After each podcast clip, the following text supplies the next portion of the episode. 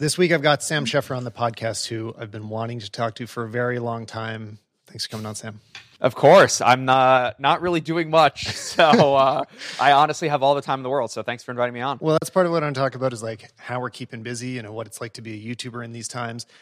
Most episodes of this podcast, I try to make evergreen. That's the goal: is that you could come back and listen to anything at any time, and it's always going to make sense. This will not be one of those episodes. I think things are moving so fast right now that um, you know, I, I, think for one, when I have episodes and we're not talking about the current pandemic situation, when I listen back to those, I'm like, it it doesn't quite ring as true because that's what's on my mind a lot. You know, I just am thinking about it, and to pretend it's not something we're all conscious of feels, I don't know, like there's something missing in the conversation because we're, we're, all it's on all of our he- it's in our heads right now. It would feel kind of maybe like tone deaf a little bit you know yeah. to just like ignore it in a sense. But on the other hand it's like we it's not too worth it to get into any details of of the right now very far because honestly you know it's going to take me at least a day to edit this and things will have changed by then. But some some stuff that will be very relevant to you like your experience being very different from mine is that you are in New York where we all know is getting hit the hardest. And I guess maybe let's start off on on a low note of just what's what's it been like for you being there right now. So I've lived here since July of 2013. So I'll be celebrating my seven year anniversary this summer. Um, and this is this is like New York. It doesn't need an explanation. It is it is a destination city for people around the world. People dream about visiting here, you know, and I've lived here for seven years. Um, and um, I still love it here. Um, it just the the energy feels it feels so weird, and it, it, I can't really put it into words. But like you were just saying, Tyler, like it's on everyone's minds. Like there's no escaping it. Everyone's thinking about the same thing. People are wearing masks. No one's going outside. I just can't believe. I mean, I can believe because it's happening, but like I can't believe that a city like Manhattan is able to you know sort of calm down and people are are listening. There's for the amount of people that are typically in the streets like i'm i have an office that overlooks broadway which is one of the busiest streets in town. It's usually extremely crowded people walking getting lunch in the cars you know construction this that. I would say if a normal day is you know 80 90% regular this is now operating at 5 or 10% there's no traffic in the city. Anybody that hasn't seen, you did just put out a, a video, uh, so I'll link in the description and in the show notes, uh, just showing the city right now. And those visuals make the biggest impact, I think, really seeing what it's like to be empty when it's supposed to be full. Riding home at night, for example, crossing over Houston streets, a very busy Broadway and Houston intersect. And sometimes if I hit a red light, I have to wait for the traffic to if I, I pull up and there's just no cars in either direction, it is so unbelievably bizarre. And going to some of these iconic places, I, and I just I just want to make it clear for uh, your listeners, Tyler, everything is closed. You can't like restaurants are open, sure, some of them for takeout, but you can't go to the movies. No museums are open. No retail is open. There's nothing to do. So you can leave your house, go for a jog, you know, walk your dog, go gross, go like grocery stores and bodegas are open, but there, uh, like New York has not been like this ever, from my understanding, since World War II. Right. You know, or or or a hurricane since gangs in New York. Yeah, pr- pretty much. Yeah. It is it is very bizarre, and I um and again, not to get you know too caught up in this, but I just don't know that. And I was I was thinking about this when I went to sleep last night. I don't know that we're gonna, as a society, especially New York City, because there's so much. New York is so dependent on tourism and the restaurant industry and retail. I don't know, Tyler, that we're gonna go back to a normal. Mm-hmm. I think we're to go back to a sense of regular life where you could go outside and it's okay to sit down and have a beer at a bar or, you know, see a movie, but this notion of things going back to normal, I don't know that there's a normal to go back to at this. Point. I don't know what the average people are, are thinking about this. Like, I'm not, I haven't, I don't talk to hundred people a day, so I don't know where everybody's heads are at. But I, I know there are some people that are waiting for that normalcy to come back. Like, I can't wait for things to get back to the way they were. And I, I don't know a, a non-harsh way of saying this, but it will it will never be what it was before. Everything is different. We are in a different world. You know, even even I mean, for us, like a big impact is that uh, that tone difference of like things feeling shallow or hollow that used to. A great example, actually. I've been wondering, like, what is what's David Dobrik going to do for the next year? Like that, like very like fun and like buying cars and that kind of vibe that was so huge for a few years is going to have a different resonance now. We're all going to perceive it a bit differently. And so even comedy moving forward will have to kind of acknowledge what's going on. So th- there won't be the old world. I mean, it's the same as the way people talk about pre 9 11 and post 9 11. Like the world did change, but the scale of this will be much more. So I think I think because because this is having an impact on the global economy and people around the world. This is inescapable. 9/11 had an impact on the economy for sure and it made a lot of people scared and terrorism and war and that kind of thing, but you know, not everyone got hit with a terrorist attack at the same time. Not comparing the, virus to a terrorist attack, but I, I, I was just reading the comments on the video. People around the world are dealing with the same issue, and I again, I don't think in in in mine and your generation, Tyler, we've ever. I mean, maybe 9-11, sure, but we've never experienced something war where the world is all uh, thinking about the same thing, and it, it also kind of.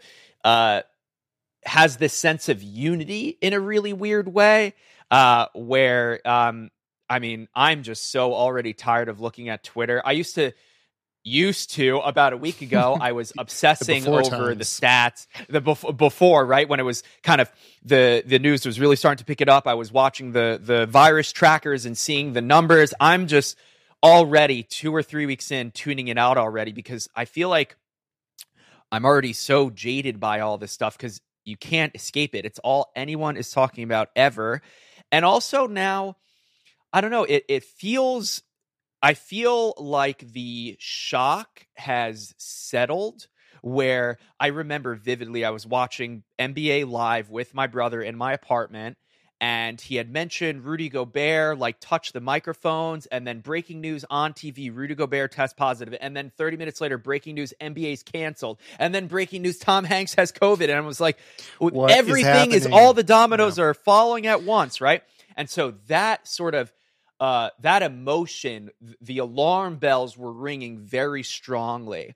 And now week 3 into this like you know unofficial stay at home quarantine thing I'm just like, I just feel like, okay, this is it now. Like, I, am not like, oh my God, the world's burning. It's just like kind of this acceptance yeah. level now. And I wonder how much news is slipping by that would have been the front page a month ago and is now like who cares? That's a like, really got, good point. I mean, That's we a, could break it down into every industry. We could look at like, oh, what's going to happen with movie theaters if you just took the news about every movie theater in the country is closed?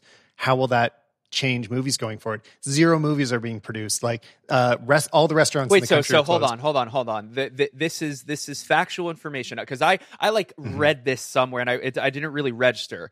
Movie studios are not make like there's no one producing yeah. producing content really right now. Yeah, anything anything that was being shot in in any traditional sense is canceled. I everything I've looked at from every single major studio has shut down every current set.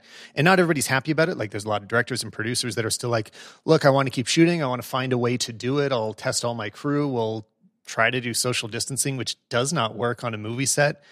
Um, but yeah, there isn't there isn't new stuff coming out except for some, you know, hopefully there's an enterprising documentary filmmaker or somebody that can act and shoot themselves that's making something interesting at home. But and these late night hosts have hosts oh have God. now resorted to doing yeah. stuff and it's just like the the person's spouse recording on an iPhone one take and you just see how I mean you and I understand this. It is not easy making a high quality YouTube video by yourself. I have some if you have a crew of 3 or 4 people Yeah, yeah, and and you know that getting good lighting, getting good audio, getting good you know video, remembering to hit record, these are all things that are usually uh, uh, tackled by a team of three, five people. Like even MKBHD now has, I mean, not right at this very second because he's, you know, by Mm-hmm. himself, but he's grown from a high school kid, a college kid in his bedroom with, uh, you know, him and he has three employees now. Um, yeah, it's interesting you say that. I guess you can really slice any aspect of our society and hone in on it and say what's going on with this. But everything and is just crazy wherever you look. Like whatever the cha- every area you look, you're like, wow, I never thought we'd see this. I mean, sports, another one. So I mean, I don't pay any attention to sports. But one thing keeps going through my head is, what will the ESPN be doing in three more weeks? Like, how do they fill this time? I have absolutely no idea. I don't either, and I don't. I don't really watch like I do watch basketball occasionally, but I, I'm trying to think of. Also, you, you're just making my brain work now. All all of the programming on television are there is is the today show on television right now i have no idea i know the late night shows are being done you know at home on youtube basically but are are these good morning america stuff or, or is it all people reporting from their laptops i don't know because i don't watch Well, another way to break it down the chain is that so much of the way that cable pricing and cable packages are structured is based on live sports. Like live sports define a lot of how people buy their media subscriptions of all kinds and is even a big thing that has been holding back streaming for a long time. So, what happens when we spend a year without any live sports? Does everybody cancel all their cable packages and they're not going to I don't know. Like when they come back, it will be different. This is what I'm saying. Like things will get back into a functional economy. The you know we will have this virus under control, but the structure around all of our consumables will be changed in some way. I think I think that word you used is the right word. This consumable. We we've grown to be this very consumerist society where I don't know that retail can return to normal after this, you know, and I and I don't know that. Uh, I guess I guess my thought kind of like overall and we'll probably just continue talking about this but one thing that has really struck me is this virus has sort of pushed us all toward the future of being online where Oh, yeah. 2 weeks ago a month ago you know this concept of working of home was so foreign to most people my mom you know goes to an office traditional she has like a, a sort of a regular job if you will but now she brought her computer set up at, at home and she's working from home and now, it, you know, not every single job in the world can be done with a computer, but we're in 2020. We're supposed to be in the future. And um, for better or worse, this pandemic has really shifted us to say, hey, we have the tech. Like, can you be? Can you imagine being in this pandemic in 1998 when there's no YouTube, when there's no iPhone, when there's no there, there's there was just it would be a, it would be very different. And I think sort of on the contrary of that, um, the misinformation about the virus, you know, people are, are claiming to be you know sort of know things, and then there's also like this issue of verified people on Twitter saying things that are conflict. It's just like the the amount of information that we're able to intake because we have these, you know, uh, might be not the best thing, but I don't know. So I, I actually did a terrible job of introducing you because I didn't even say what you really do for anybody that doesn't that anybody that doesn't know who Sam Sheffer is. Uh, so I mean, you cover tech and you have been for a long time at other uh, publications previously. Now on your own for a few years. I think we were both getting our YouTubes really going around a similar time um, that we both like went independent with it. Uh, but you've got this really clear perspective into the tech world. So that's part of what I'd like to talk about. Like, let's follow some of these trails of what's happening now and how is that going to change the world of technology. And then also, I do want to get around to the new iPad and just do something light and fluffy towards the end. So let's, Okay, let's have some good news eventually. So there's a there's a Okay. g- pot of gold at the end of the uh, doom trail. Do you have you have you used it? Yeah, I did, I did get a review unit, uh, so I've been trying it out for the last few days. So I've I have a few basic thoughts on it so far. Um, so a, a big one, one that's maybe on my mind the most right now is Amazon and other delivery services, food delivery services. Anybody that we've come to, we were already counting on before this started. and Now we're starting to really rely on. Um, we're, we're at this. It's it's a tough thing to talk about. First of all, we are becoming very dependent on any delivery services. Nobody wants to leave their house. A lot of people sh- shouldn't leave their house, or if you do go out, it should be as seldom as possible. I mean, if you're getting groceries, try to do it once a week, once every two weeks. Uh, you know, don't be shopping for things you don't need.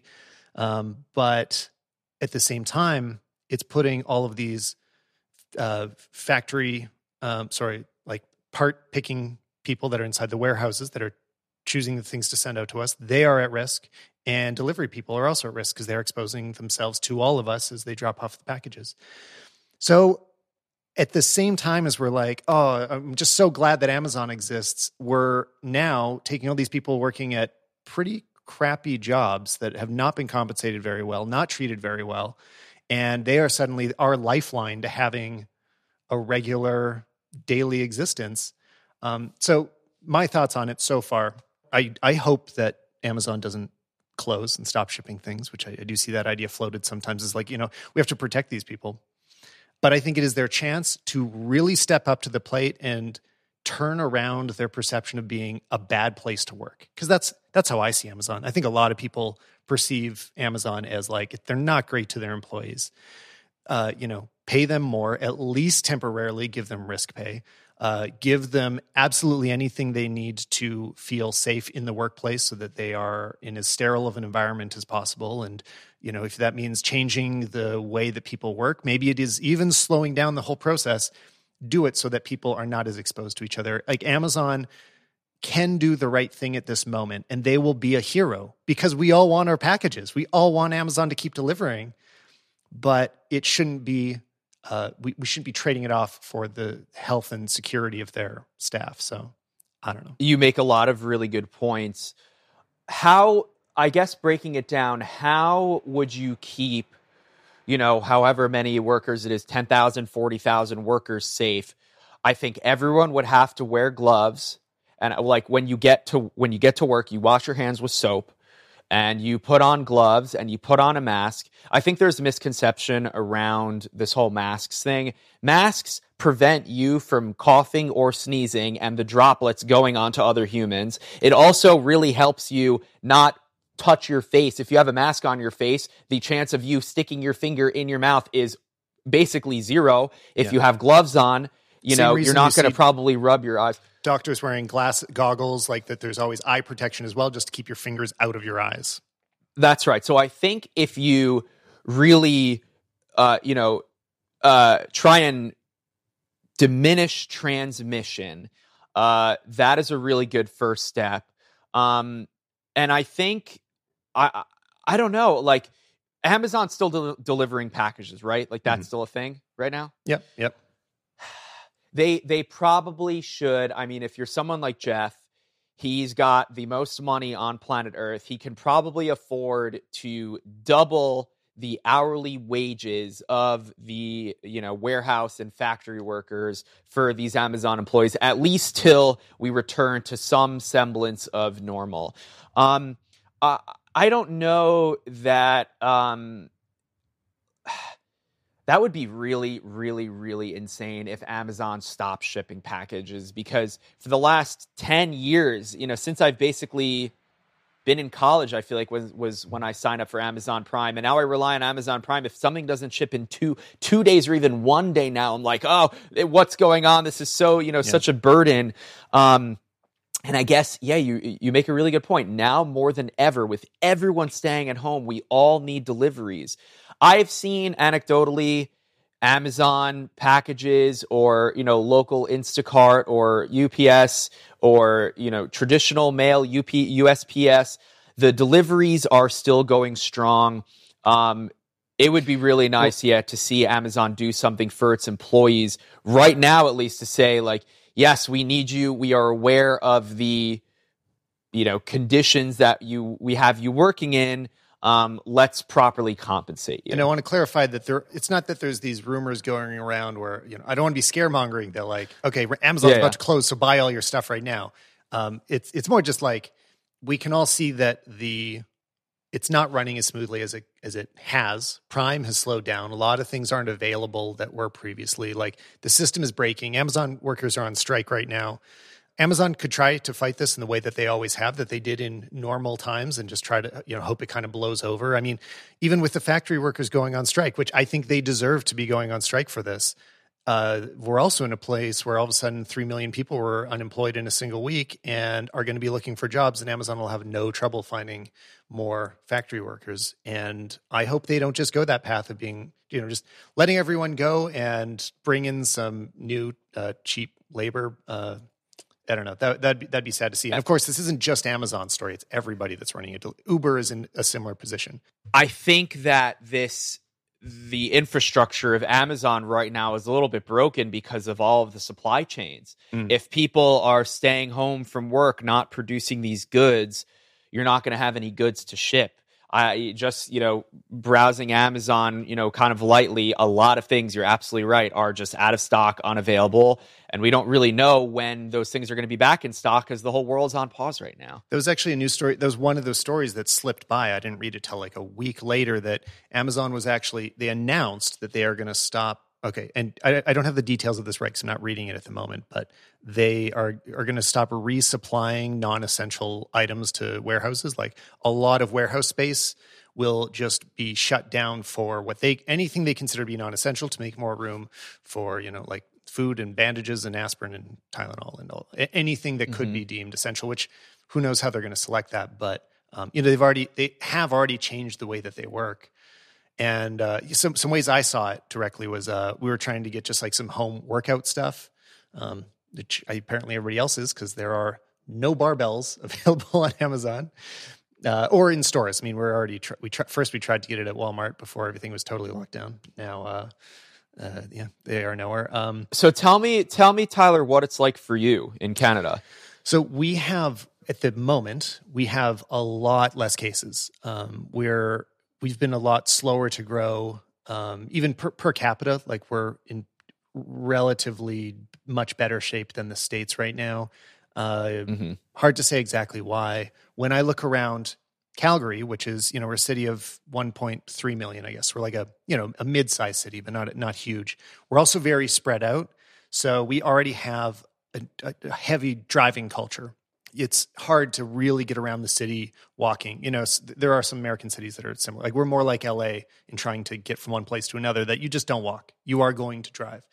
So things like that are going to reduce our contact a lot. Um, I can easily go for a walk without seeing almost anybody, depending which neighborhood I'm in. Like I can really see zero people in some, near my house.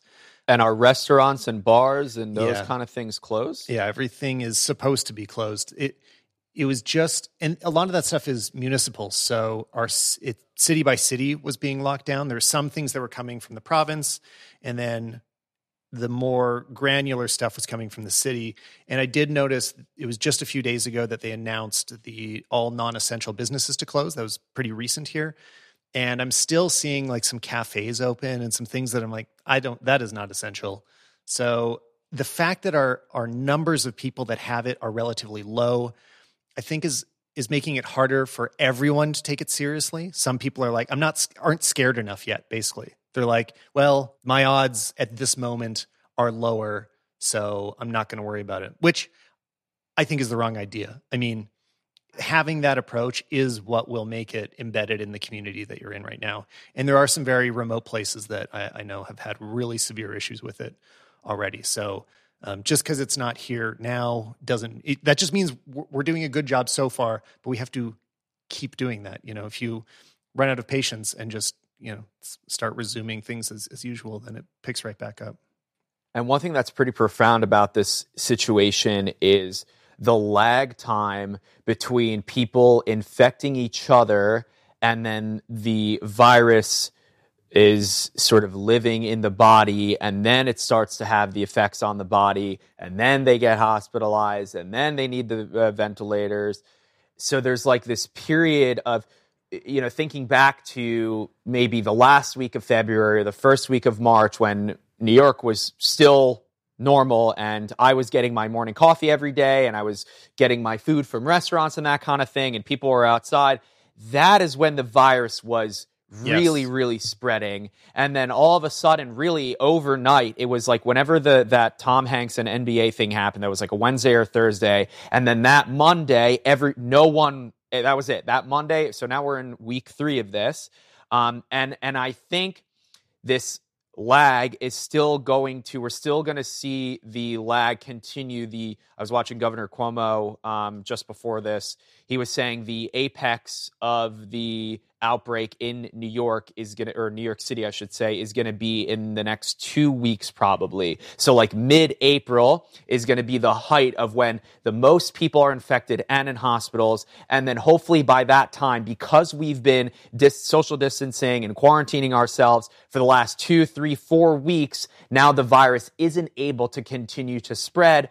Thus, the numbers will hopefully start to decline um, after we, because he was like, we're going up the hill right now, and then we still have to come down the hill. Mm-hmm. So, yeah, yeah. Uh, I mean, it takes a lot of patience right now, which which is going to be incredibly hard. Like I, I, think right now at the beginning, it's relatively easy to rally people behind something that is fresh, and we all feel we, we feel all this passion and fear right now.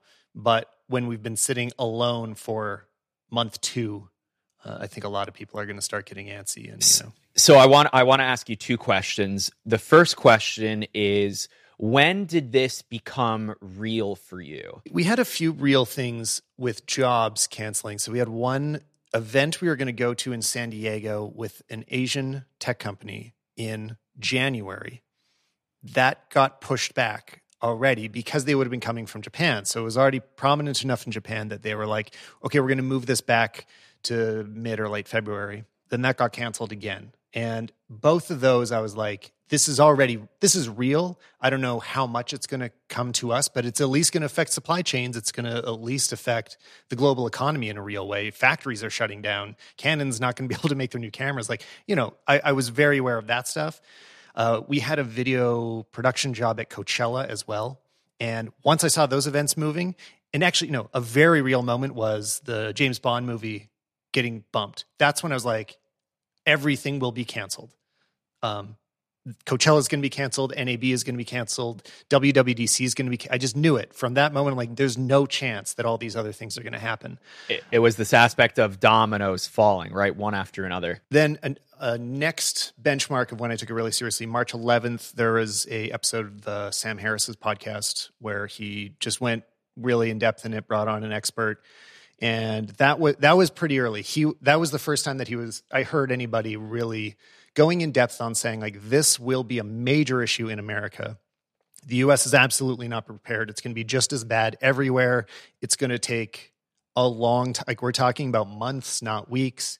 And yeah, that that whole conversation I I believed it at the time and it's absolutely come to be the most accurate early prediction that I saw.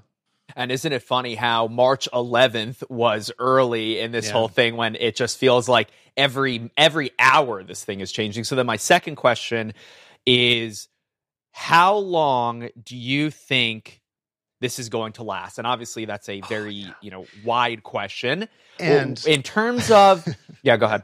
Uh, and obviously nobody should listen to take don't take us too seriously we are filtering all the other people's opinions that have come through to us so every every YouTuber or you know influencer and whatever like personality on the internet, only take them seriously if they have the credentials to back it. Um, so we're just taking which I certainly don't.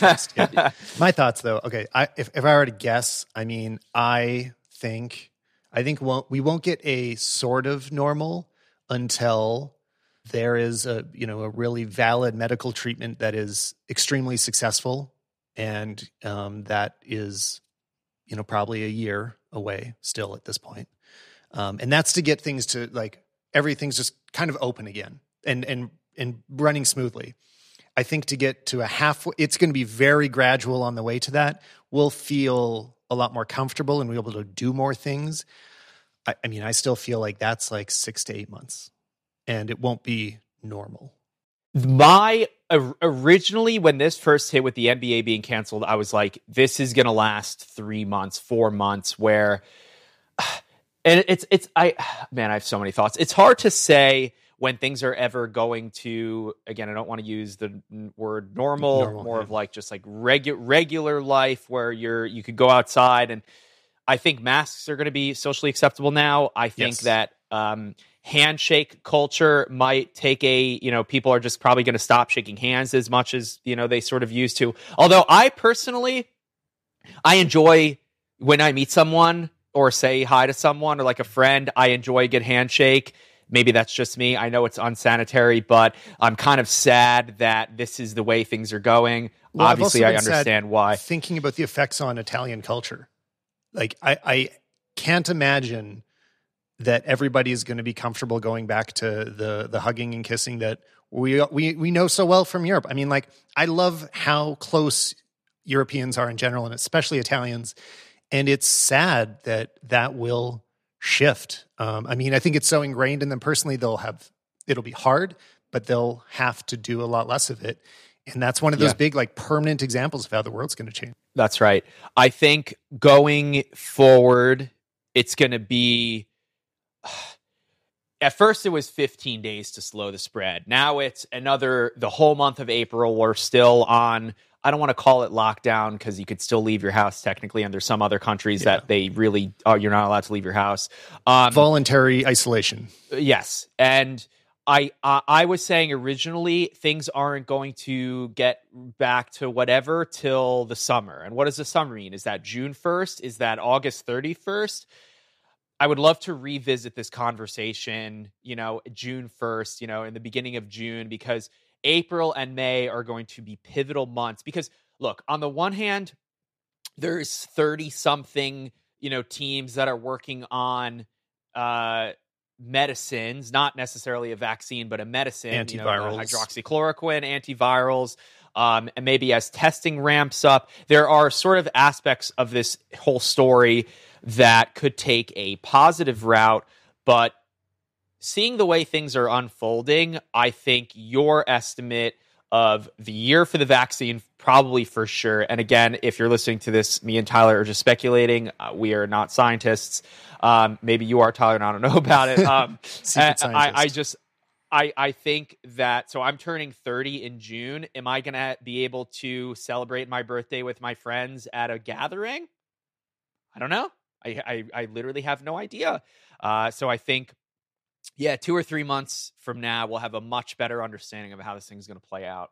Well, circling back to tech a little bit and hanging out with friends, what are you doing to socialize? How are you staying in contact with people? And and uh, you also okay, maybe I'll start here specifically. Is you already do streaming? You do Twitch. You stream games on Twitch. You've had a, a rig set up for this for a while. Now all of a sudden, the whole world is getting in on it. And the, the last episode of this podcast I did was all about streaming. It's suddenly not a nerdy tech thing anymore. It's become like this is just what this is how we're living, right? Like we're this is the mainstream. It's like when superheroes got expensive movies made. All of a sudden, it's like now this is this is the new normal. Um, I don't know what's that been like. Like seeing everybody else streaming, or more people watching? I don't know what. I don't know which question to ask here. Uh, so I'll kind of answer them in order. You asked, what have I been doing to socialize? Um, I, I mean, I'm on Twitter all day. I'm on Instagram all day. I FaceTime friends that are here. I FaceTime friends that are here. I FaceTime friends that are across the country, across the ocean. Um, it's easier now more than ever to stay in touch. Um, I miss human interaction. I think that um, I think that I haven't seen like I, I've been outside and I've seen with my eyeballs other humans, but I haven't hung out with anyone. No one's been in the studio for I think two weeks now. Um, my brother is away right now. I I just haven't really come in contact with humans in uh, in a couple of weeks. Um, so that's a little bit strange for me. Um, but in terms of staying busy, I've you know made I've I've made these two videos about New York. I don't know that I'm super comfortable going back to regularly scheduled programming. Like I have a, a electric skateboard review I want to make. I have some other videos, like I have the Magic Leap. I wanted to do a review on that. I just don't know how it would feel. Like, would it feel tone deaf for the audience? Should I just acknowledge this and in the beginning of the video and say, "Welcome to Corona content"? Like uh, we're all saying inside. Here's some content. Demonetize it right Um, away.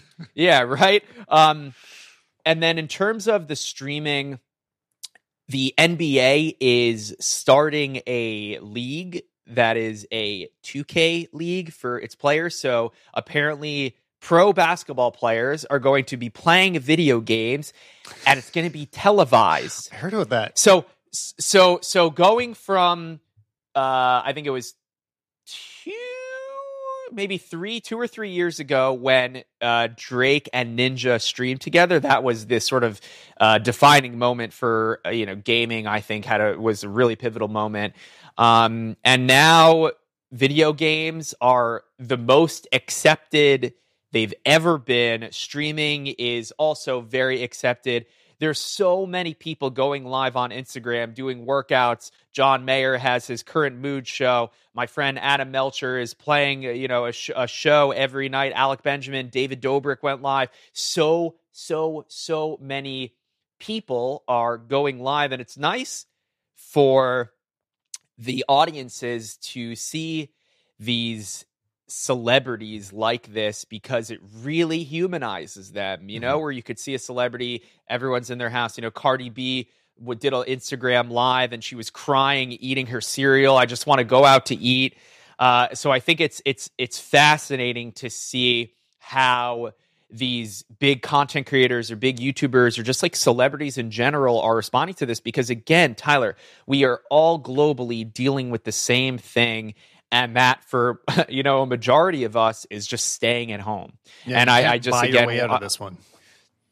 Absolutely not. And then it's scary to think about all of the nurses and doctors and you know delivery workers and just people that are still working because Americans have traditionally been maybe known as you know lazy, uh, fat, and uh, you know unmotivated is like maybe a stereotype for Americans. Um, but the virus is is pretty bad here, and there are doctors and nurses that are putting their lives on the line. I, a friend of mine that I went to college with uh, is a sort of regular doctor, and they were called in to help uh, treat some coronavirus patients. So uh, uh I just want to say that you know while we're sitting here, kind of enjoying ourselves, right? I'm mm-hmm. enjoying myself. You seem to be enjoying yourself too. We're kind of just hanging out digitally. There are people that are you know dealing with people dying in front of them. And this is uh it's just it's just nuts. It's really nuts. Yeah i think it'll have parallels to wartime where we're going to have the struggle between decision makers that aren't actually on the front lines and dealing with this stress. And you know like it, the people running the country at this point a lot of them are still going to be you know at, in their apartments. Our prime minister has been in self isolation for more than 2 weeks now.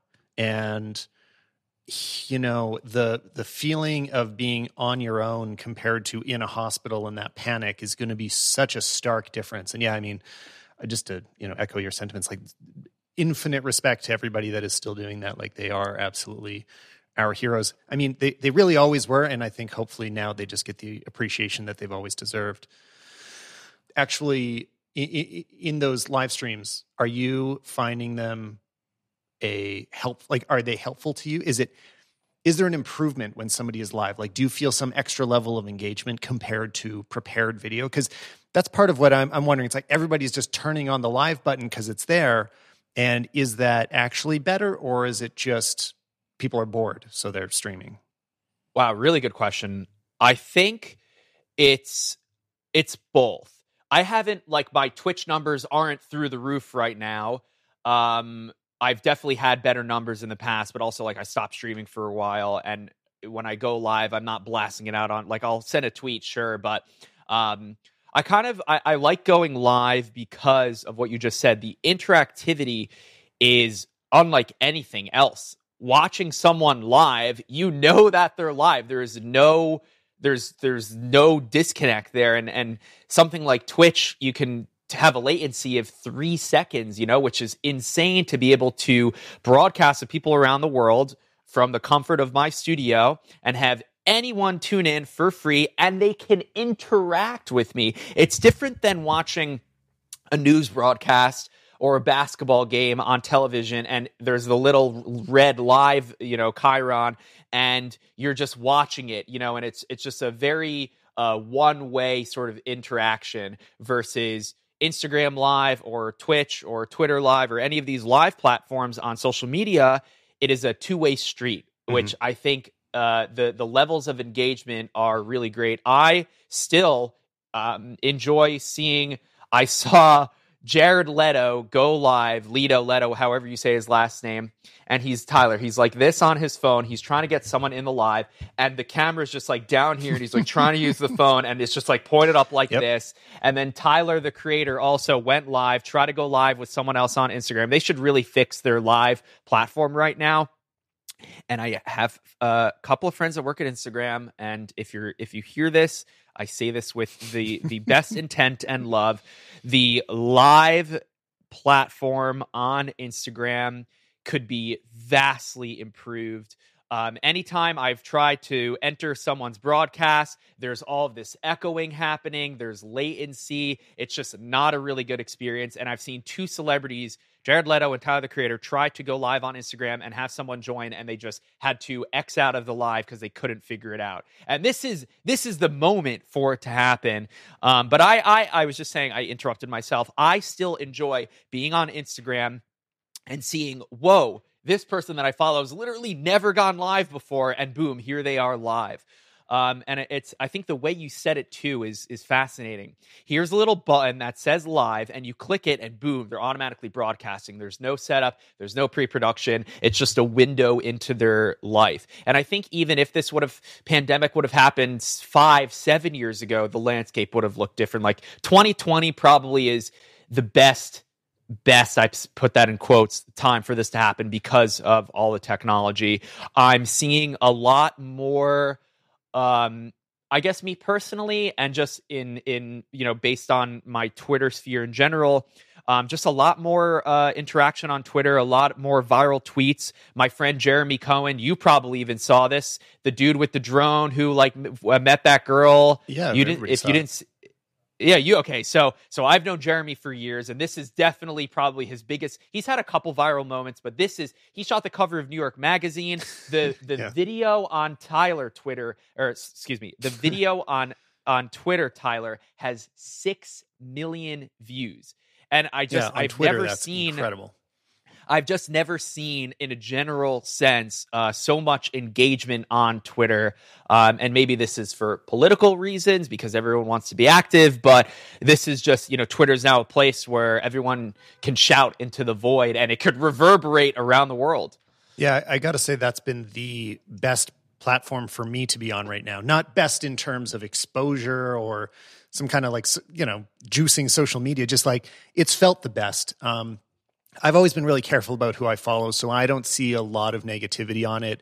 I don't see a lot of bad news either because I don't use it as like a, a news stream. It's mostly, you know, it's people like you. It's it's other creatives. It's uh, people that you know gear as well. It's you know if you filter the people that are, are able to give you messages, if you make sure that the stuff coming towards you is what you want to be seeing every day, there hasn't been anywhere healthier for me to be than, than Twitter. And and I feel like it's real it's found its moment as well because it is the text version of live streaming. You know, you don't have to be able to turn on live and talk for 15 minutes at a time and be entertaining the whole time. You just have to have one interesting idea and it is live for a while, and then it gradually fades and goes away, and then something else comes to the top.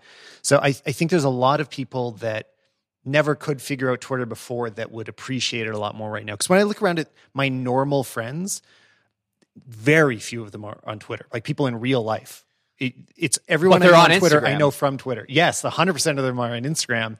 Zero percent. None of my close friends use Twitter much. And why do you uh, think that is?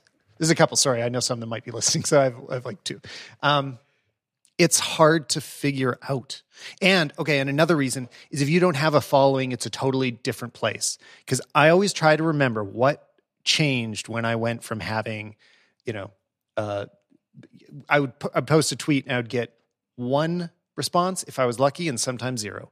That's the average experience. When you tweet, nothing happens. And I think it's easy for us, people that talk about it, to talk in terms of like, yeah, you tweet and then you get all this feedback. It's a great loop of conversation and you know you can start a conversation and people talk back to you.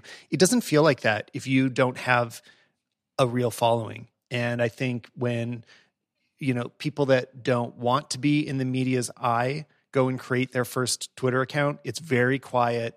They're talking outwards and not getting a lot back and it's just not clear what to do with it. So I don't know if if Twitter can get past that point, but I would say that if you embrace it and you get active on it, that's when it starts having the payoff that I was talking about.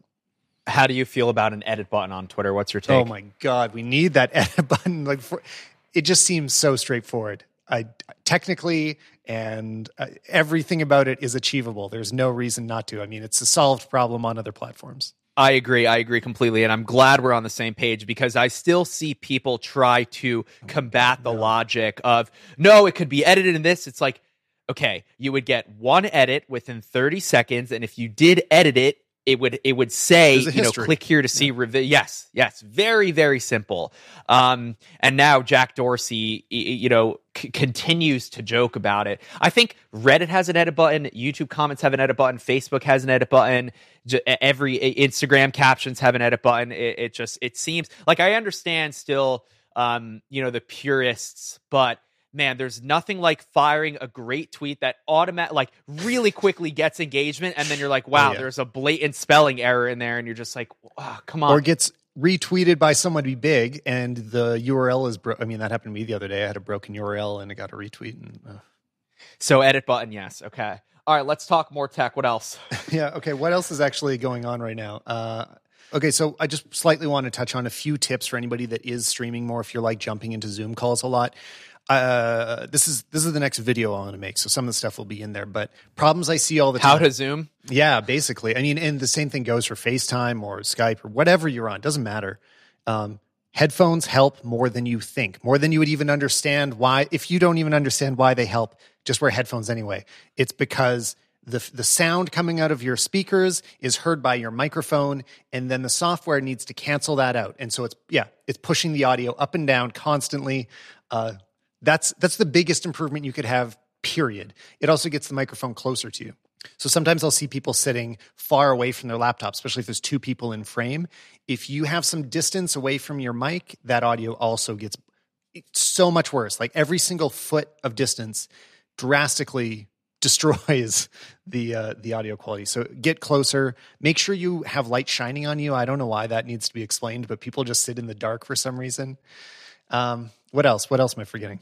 Um, it depends on really, I feel like where you're going live. Like if you're going for a really high quality kind of production, like the the this there's a stark difference between using a MacBook webcam or an iMac webcam or a Logitech webcam uh, and then using a DSLR. Like still to this day, people are like, "Sam, your stream looks so good. Like how what what like, yeah, you just plug in a DSLR and use an HDMI cable and get like a really high quality video uh, signal. Um, so I just, you know, sort of seeing these news anchors and all of the students that are now learning online and the teachers that are broadcasting with the laptop flipped at a really terrible angle and you see mm-hmm. double chins and it's like, get that sucker eye level you know have uh, you know have a giant window over here so it's it's lighting it's sound and then kind of like camera quality for me is a big a big thing um like if you have the gear laying around and you want to try firing it up OBS is a free program to use. That's what I'm using to record this audio.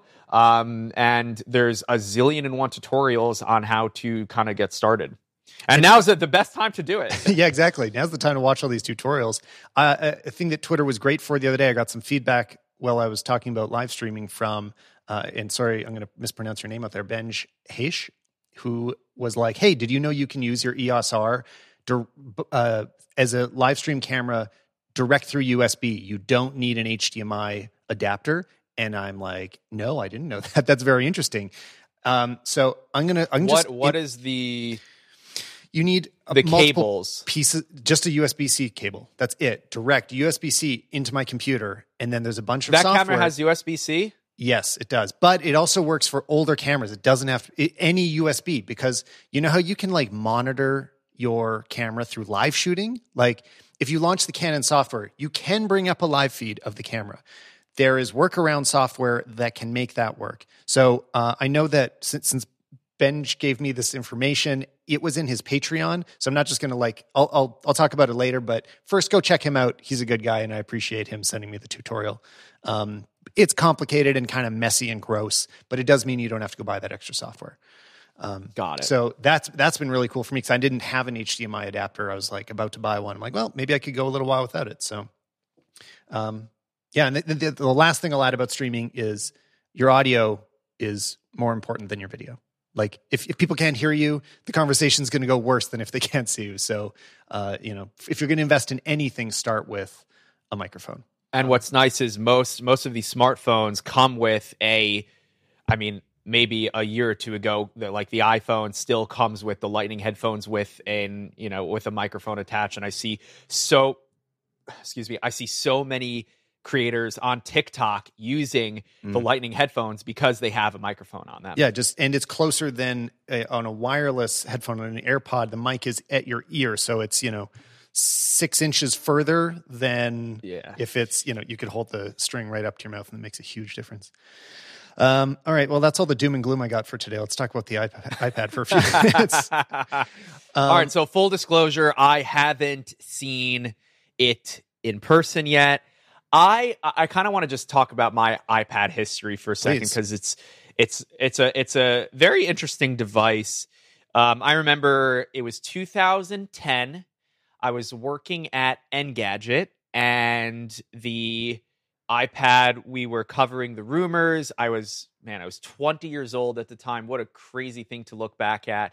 And um, I remember when it debuted, I was like, that is such a cool piece of tech. Like, it is just a screen that has like the computer inside the screen, but it's also touch enabled. And man, kudos to Apple for doing capacitive uh, touchscreens right from the offset. Like, even the original 2G Edge iPhone has an incredible capacitive touchscreen where if you compare that to resistive Windows Phone 6.1 like crappy devices back then, Apple has nailed the touchscreen forever. Mm-hmm. And seeing the so I bought I bought an iPad, the original iPad with like the dome shaped back and it was really cool. I was like, wow, browsing, you know, on a 7 or whatever it was. No, that was iPad me. I think the original iPad was what? 9.7 inches? Yeah, something around 9 something like that. 9 was in there. So it was it was really cool to have that big ios device alongside my iphone 3g or whatever it was back then. Um, and then i bought an ipad 2 and it was like wow they thinned it out. It's great. And then i haven't bought an ipad since frankly. Really? um, yeah ipad yeah, 2 is when I, I jumped in as well. That was my first one. Mainly because the iPhones kept getting bigger. Like, as far as I'm concerned, this thing is an iPad mini. And yeah, they are. I get, I get a they're lot. pretty giant. Huge, huge. Yeah. I, I, looking back at like the the Nexus Seven was a seven inch tablet. Now there are smartphones that are six and a half inch, seven seven inches in, and it's like, how how did we get here? Um, so I'm I, I, love the iPad. I don't want to sit here and sound like I'm bashing it. Uh, Colin, who my friend who I share the studio with and do my podcast with, uh, he has the 2018 iPad Pro. It has USB C. It has the 120 hertz display. It is he has the the bigger version. His iPad, when I use it, just like this is an incredible computing device. The the speed and its capabilities uh, are are incredible. Now, there's there's just this fundamental difference, I think. And again, I haven't I haven't used iPad OS 13 in depth, and I've seen what iOS 14 is, is you know shaping up to look like. There is a difference between so right now I'm recording on my PC. I have the Skype call open in full screen on one monitor, and then on my other monitor, I have OBS open, and just this this difference of being able to freely drag windows in mm-hmm. the graphical user interface and resize them and manipulate them one by one with a desktop and your sort of system tray on the bottom and the clock in the bottom right.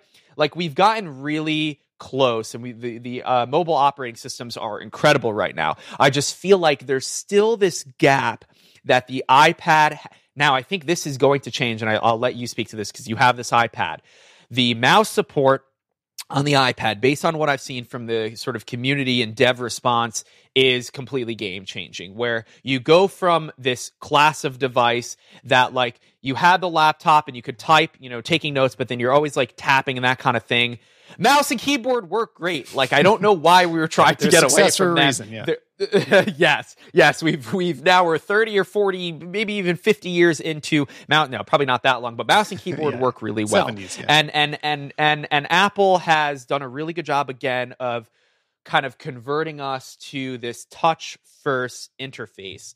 Um, so I have been thinking about. I don't want to go out and spend a thousand dollars on an iPad with a keyboard right now, especially given the you know kind of current economic situation. But um, I am I am fascinated to hear your thoughts on it because I think the mouse support going forward for the iPad is changing what an iPad is. So the fact that you've tried the 2018 iPad Pro gives you a lot of insight into this one because that's kind of still where we are. It, it's it has not. This is not the game changer uh, compared to what that was. Last year's iPad was so good. iPad Pro specifically. Um, it, you know, I, Because of the 120 hertz display and because of USB C and because of the processor. all of it. It's just it's just like che- checkbox, checkbox, checkbox. It's just nailing everything. And still, the struggle for me is the OS. So and th- that was the story last year. That's mostly how Why? I Why? Because well so one the one thing that you talked about not having true multitasking still is a challenge for me. Uh, i know kids that are growing up on ipads find a way to make it work but for me i am slower on it. But probably even bigger is just the most important apps i have still don't have the same support. So for me that's like lightroom final cut uh, audition um, those are the most important. If I could, if I could do replace all those, I'd be set. Photoshop does exist, but it does not have feature parity yet. Uh, I'm going to try to start using it more often because it's it's pretty close. I'm also going to try to start using Affinity Photo. I'm I'm sort of thinking of not switching, but I, I want to get comfortable enough with Affinity that I can speak to it. The bit so that one's closer to being replaceable. Lightroom is not, even though they've done a ton of work. Adobe's done a really good job making it uh, a really full featured app. The big issue is storage. If you, even though you can, okay, big step forward, now you can plug a USB C drive directly into the iPad. That's really cool, but you still need to import the photos to the local drive of the iPad to store them. So every memory card I fill up is 64 gigs and I fill a few of those a week in a normal shooting schedule, which we're not on right now. Um, so it's not, I can't really like load everything onto the iPad and, and let it live there. It needs to live on external drives. Same goes for video. Um, there are other options. Like I like Final Cut, but you know, there's uh, what, what's the one everybody likes? LumaFusion is the iPad editing app that people like. Uh, the, the, there's iPhone ones I like, like Video Leap does a good job but again, you can't store that much footage. Even HD coming from a good camera, like the the HD footage out of a Canon EOS R, it still gets pretty big. It's still hundreds of gigs from a average project, and it'd be challenging to store more than you know maybe two videos on there at a time. Then you have to get them back off somehow, and then your project file isn't compatible with the wherever you're storing it.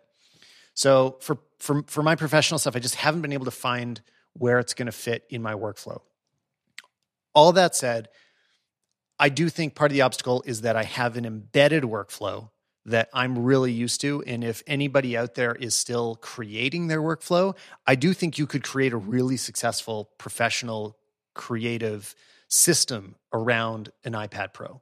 Um, the tools like Lightroom is really amazing. And if you started from the assumption that you're going to be working on the iPad, you could do everything you need to with it. Uh, I've seen people do better work than me in in Affinity and, and uh, photo on, on the iPad. Being able when you are good with a pencil, which I'm not so good. So a lot of these things are obstacles of like where did you come from. So now I guess I'll get a little bit to the 2019 or 2020 model. um, adding the trackpad, I think, is one of those things that lets everybody get way more professional with it. And the the reason that that trackpad metaphor is superior in some ways to a touchscreen is especially visible in typing. When I'm typing, and when, especially when I'm doing video editing, for example, I don't want to lift my hand from the table up to the screen and manipulate it and come back down. It slows things down so much. It's a it, it was a, a really big barrier, and now being able to keep my hands down which uh, I'm doing right now using just a Magic Trackpad because the I don't know the name of the case, but the new magic The Folio- folio Yeah. thing, yeah. with the embedded trackpad that's not out yet unfortunately but if you can use any uh, you can use any pointer device at all and it works basically the same way now i can keep my hands in place and keep working so if that is in uh, photoshop that means i can use my shortcuts so like something i do a lot in photoshop is cloning where i hold down alt and select the sample source and then i start dragging around and i have to keep holding alt otherwise i need to put my finger on the screen so So you're using a are you using a magic trackpad as your mouse? yes exactly so it, i'm using it And way more like a laptop So you you have a proper I get not not like a not like a mouse like this, but like a, a trackpad. Yeah. Right. And then a and then the folio keyboard cover. So you have a hardware keyboard Mhm. and a hardware mouse, and you have I guess is it iOS 14 that has the or iPad OS that have you have you tried the mouse like, Exactly, yeah. dot Yeah, because it came Yeah. with it installed in it, so the mouse is working right out of the box. Like you don't have to, you don't have to do Wait, anything. what software is that running? Is it 13.3? I don't remember the number, I, and it's not in front of me. Uh, I have my older iPad. It's not. me, It's not nothing iPad OS 14, right? I, I'm not crazy. That's No. not out yet, right? No, I don't think so. I think No. we're still. This was a point release because there wasn't anything else. This was the biggest new feature. There wasn't a ton of other software features, but the way that they did the mouse support is great.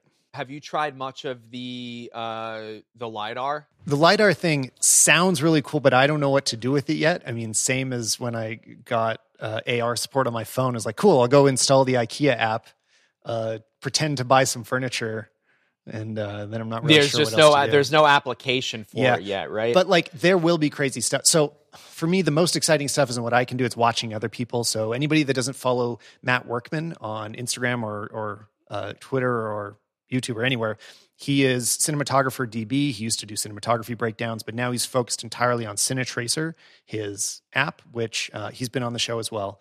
So he's reconstructing 3D environments in his computer, and you are basically able to shoot them like a movie set. So you actually maybe this is how people are going to produce movies while we're all in isolation is it's just it's unreal en- engine creating a virtual world so you're in a video game world but you can place cinema lights wherever you want and lighting modifiers and place actors in place and now his new updates to it he's created a virtual camera using both well a camera and uh vive uh, what's the uh, what's the vr verve the Vive? Valve Index no not the valve or the or the yeah yeah the HTC Vive yeah. yeah, Vive. Thanks. Uh, he's placed that on a camera rig, and as he points it around, it looks around in the virtual world, which is the same way that James Cameron made avatars. He had a virtual camera. He'd look around in 3D, and everything's just there, and it's mind blowing. So what you're able to, what he's able to do with adding something like lidar is you can really s-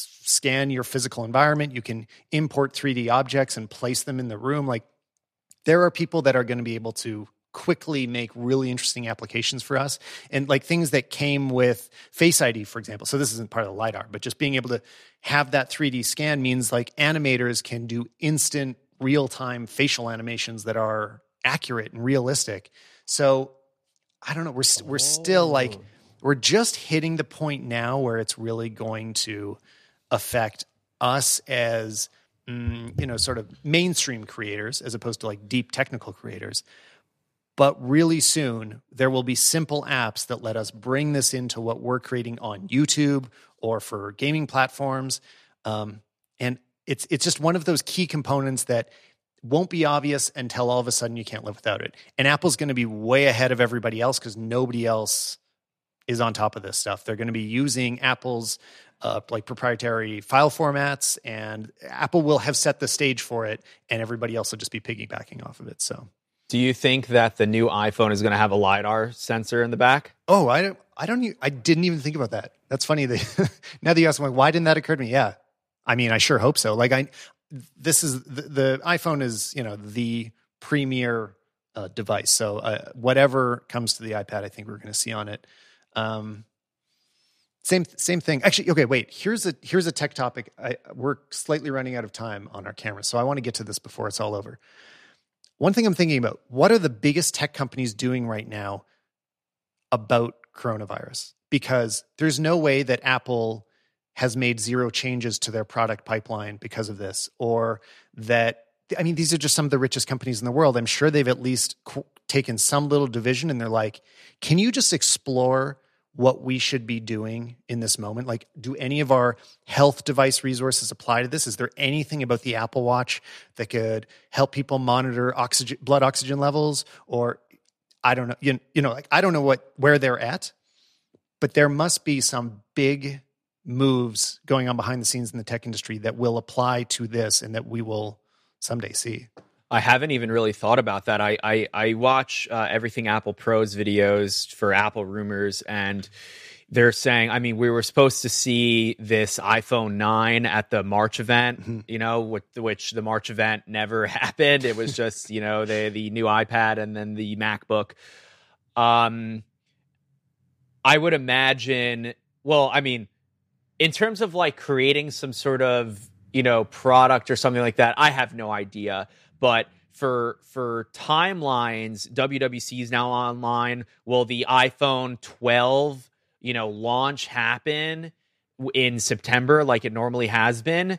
Not not like because Apple wants to, you know, do it at the same time, but are the supply chains going to allow for it? Yeah. I don't know. I, I think that there's probably a lot of disruption happening and not disruption the cool tech disruption but like they their yeah, work yeah. their product lines are being disrupted right now because of the coronavirus. Well even will we see the same iphone that we would have seen without a coronavirus? Like will a feature or two get removed to bring the price down because they know everybody's going to have less money to spend? That's the most obvious change i could imagine. I can't see anything else that would be affected by it necessarily but I think I think yes, we're still going to see the same iPhone because I would imagine that Apple is probably two or three years ahead of itself uh, in terms of like iPhone production. Like they know, right. yeah, that ramp up is long. They know they know really well what this iPhone 12 Pro is going to look like. Um, you know, probably a year or two in advance, but you you are definitely right in thinking that they're probably you know, sitting in virtual meeting rooms, you know, hopefully from the comfort of their own homes, saying, like, okay, now that everything is on pause and our fundamental, uh, you know, idea of society and humanity has changed, like, let's let's pump the brakes a little bit. Well, let's take this project and maybe go try this and maybe try like yeah, there's probably I, I, I would I would imagine that the Microsofts and the Apples and the Googles um, whether it's a, a, product launch or maybe hopefully some sort of initiative to you know there's all these companies shifting to helping making masks right now which is fantastic yeah. to see but yeah I, I really do wonder what it's like to be an apple executive right now where you're uh, you're looking at the economy and you're saying we're not going to sell iphones this quarter mm-hmm. like our apple stores are closed they're they're losing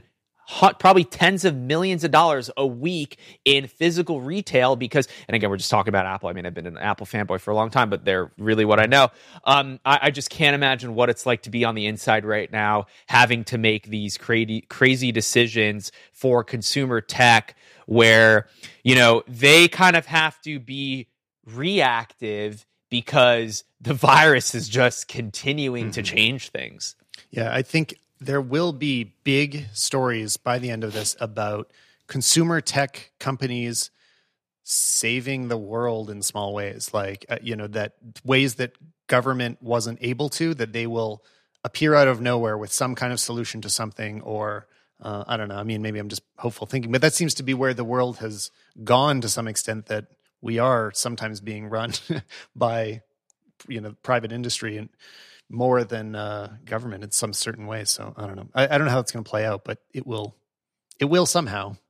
I think I think eventually we will, and when I say eventually, like it really, like you said before, Tyler, it might be, you know, close to a year. You know, it's crazy to think about this because we're only in week three, week four, but I think it's going to be the repercussions are going to felt be felt for the rest of our lives. But I think in terms of the way this plays out over the next couple of weeks, um, it's gonna it's gonna continue to change day by day. So it's kind of just like wake up, check Twitter, you know, make sure the Earth hasn't set itself on fire, um, and uh, continue continue oh, doing what you do. Yeah. You know. Well, to, to wrap things up, uh, to wrap things up, the iPad, I will say this is the best one in years. So if you have a 2018, you do not need to upgrade. But if you have an older one, you you absolutely won't regret this one. Like this is they're, think- they're amazing. that- so The cutoff is if you don't have a ProMotion display, sure. I think th- this is going to be the first time that a, a sort of large consumer base experiences a high refresh display. Oh, please and come to once you phone see soon. it, yeah, yeah. Oh my God, yeah. Wish list for the iPhone 12, USB C, and 120 hertz, please, and give me a terabyte of storage. Like, why not? Yeah, is that so much to ask? Sam, I really, really appreciate that you came on. This was fantastic. I'm glad we could finally talk. Well, and now that I've been on your show, as soon as I, you know, return to, I've I've rebooted my podcast probably three or four times at this point. I haven't recorded an episode in like two or three weeks, but I have a running list. I'm pretty sure you're already on there, Tyler, of guests that I want to have. Um, so in the coming weeks or months, I would definitely love to have you on my show. Thank you for having me. Yeah, I would love to. And I can't wait to see what you do next. I mean, we're all, don't be afraid to do some tech videos. I want to see them. thank you, thank you, thank you. All right, man. Be well.